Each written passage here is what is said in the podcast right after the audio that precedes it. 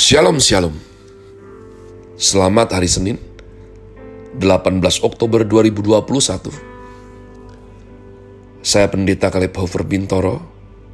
Dalam anugerahnya penuh sukacita sampaikan pesan Tuhan Melalui Grace Words yakni suatu program renungan harian yang disusun dengan disiplin kami doakan dengan setia supaya makin dalam kita beroleh pengertian mengenai iman, pengharapan, dan kasih yang terkandung dalam Kristus Yesus sungguh merupakan kerinduan saya bagi sekalian.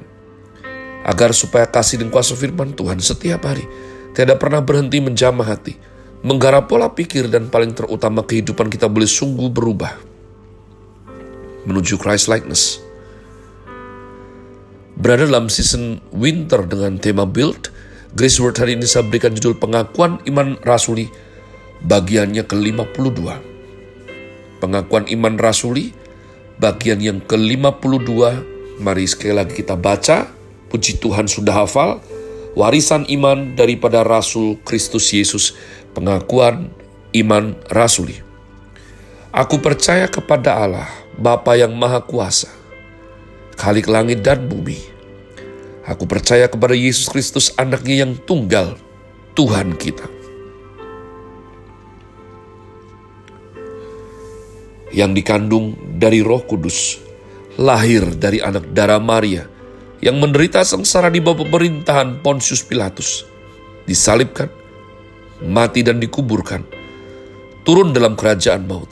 Pada hari yang ketiga bangkit pula dari antara orang mati, naik ke sorga, duduk di sebelah kanan Allah Bapa yang Maha Kuasa. Dan dari sana ia akan datang untuk menghakimi orang yang hidup dan yang mati. Aku percaya kepada Roh Kudus, gereja yang kudus dan am, persekutuan orang kudus, pengampunan dosa, kebangkitan orang mati, dan hidup yang kekal. Amin. Umat Tuhan, setiap kali Tuhan campur tangan di dalam sejarah, Sang Pencipta ingin agar manusia tahu bahwa dialah Allah. Selain dia, tidak ada ilah lain umat Tuhan. Di zaman Musa, Allah berkata kepadanya bahwa kuasanya melampaui kuasa raja.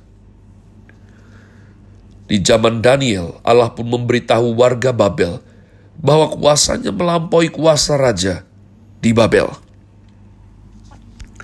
Saat Kaisar Romawi menyebut diri sebagai Tuhan, maka Allah mengkaruniakan anaknya yang tunggal menjadi Tuhan yang sejati bagi umat manusia. Alkitab menyatakan bahwa Kristus Yesus adalah anak tunggal Allah. Banyak kaisar saya katakan dari kemarin menganggap diri sebagai anak dewa. Dewa Dewi Romawi diambil dari kebudayaan Yunani.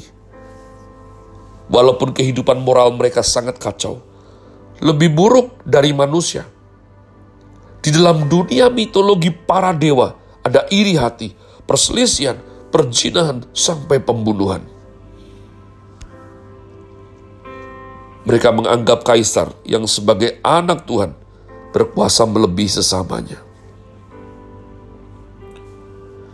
Sekitar 300 tahun sebelum kekaisaran Romawi dibangun, tahun 753 sebelum Masehi, di kerajaan Makedonia, Alexander Agung pun menyebut dirinya sebagai anak dewa.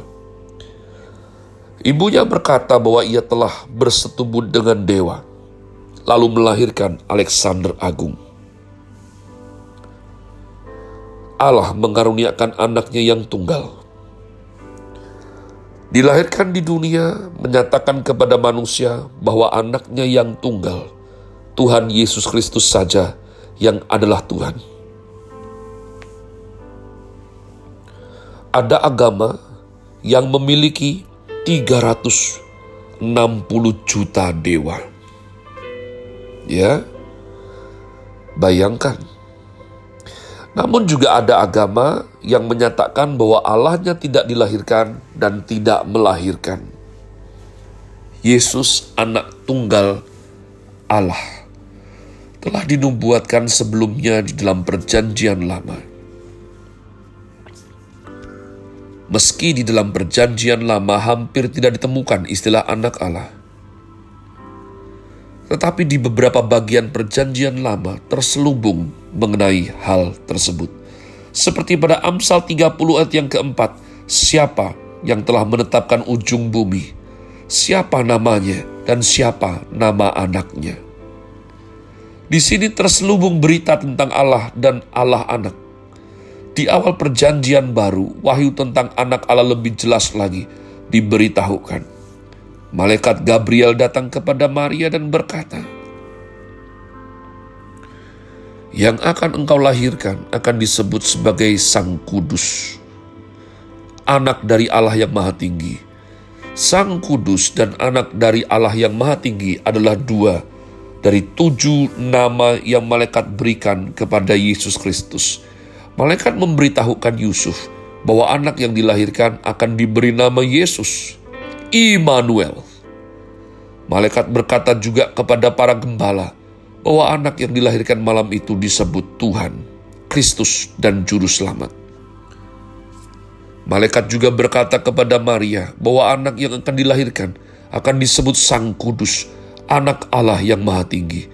Sampai pada zaman bapak-bapak gereja, Origen memperkembangkannya menjadi konsep diperanakan dalam kekekalan.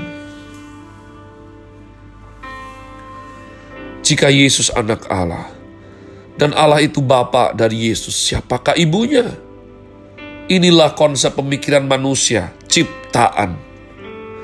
Allah bukan manusia, maka tidak bertubuh dan tidak perlu beristri. Allah itu roh. Maka ketika kita memikirkan tentang Allah, janganlah kita mempergunakan konsep manusia ciptaan kepada diri Allah.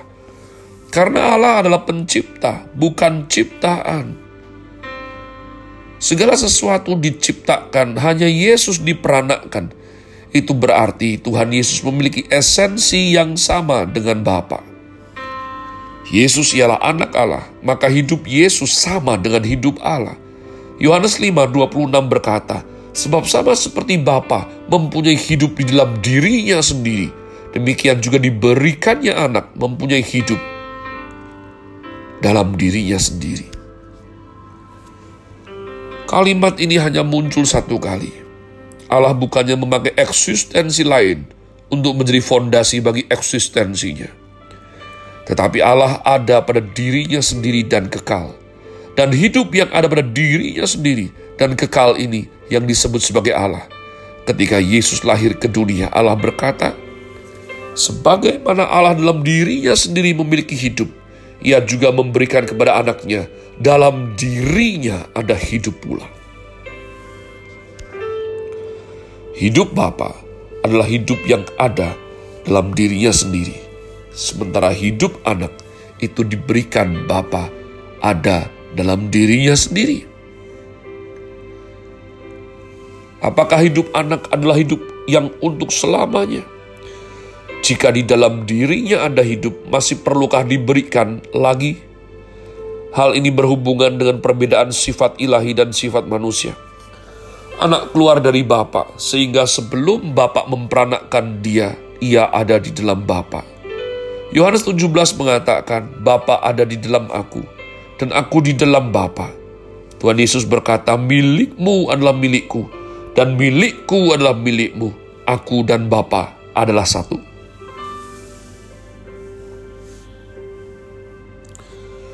Maka Bapa dan anak ada selamanya. Di dalam kekekalan mereka sama-sama ada. Bapa memperanakkan anak dalam kekekalan, Origen berkata Yesus diperanakkan Bapa di dalam kekekalan. Tidak bisa dikatakan Bapa ada dahulu baru ada anak. Karena jika Bapa ada terlebih dahulu baru ada anak, maka sama halnya engkau memakai hidup manusia yang dicipta lalu diletakkan di atas diri Allah, bukan? Allah itu kekal. Dalam diri Allah tidak ada unsur ciptaan karena Allah adalah sang pencipta itu sendiri maka tidak ada urutan siapa yang lebih dahulu maupun siapa yang terakhir. Istilah Origen untuk hal ini adalah eternal generation. Generasi kekal. Jadi umat Tuhan. Sejak dari awal, Allah Bapa, disebut Allah Bapa, karena anak adalah anak. Sebab tidak ada Bapa tanpa anak. Walaupun anak dari Bapa, tapi bukan berarti Bapa terlebih dahulu ada, anak baru kemudian. Bukan. Tapi di dalam kekekalan memang sudah ada sedemikian. Inilah rahasia daripada Trinitas Maha Suci yang kalau tidak dikaruniakan iman, tidak diberikan kasih karunia, akan sulit sekali percaya. Allah kita satu. Amin. Tapi Allah kita memiliki tiga pribadi. Amin. Jadi umat Tuhan. Tiga tapi satu. Satu tapi tiga. Elohim Ehad. Ehad Elohim. Saya berdoa supaya kita memperoleh suatu kedalaman yang lebih lagi dan membuat kita makin kenal, makin sayang, makin haus akan firman Tuhan. Have a nice day. Tuhan Yesus memberkati saudara sekalian. Sola Gracia.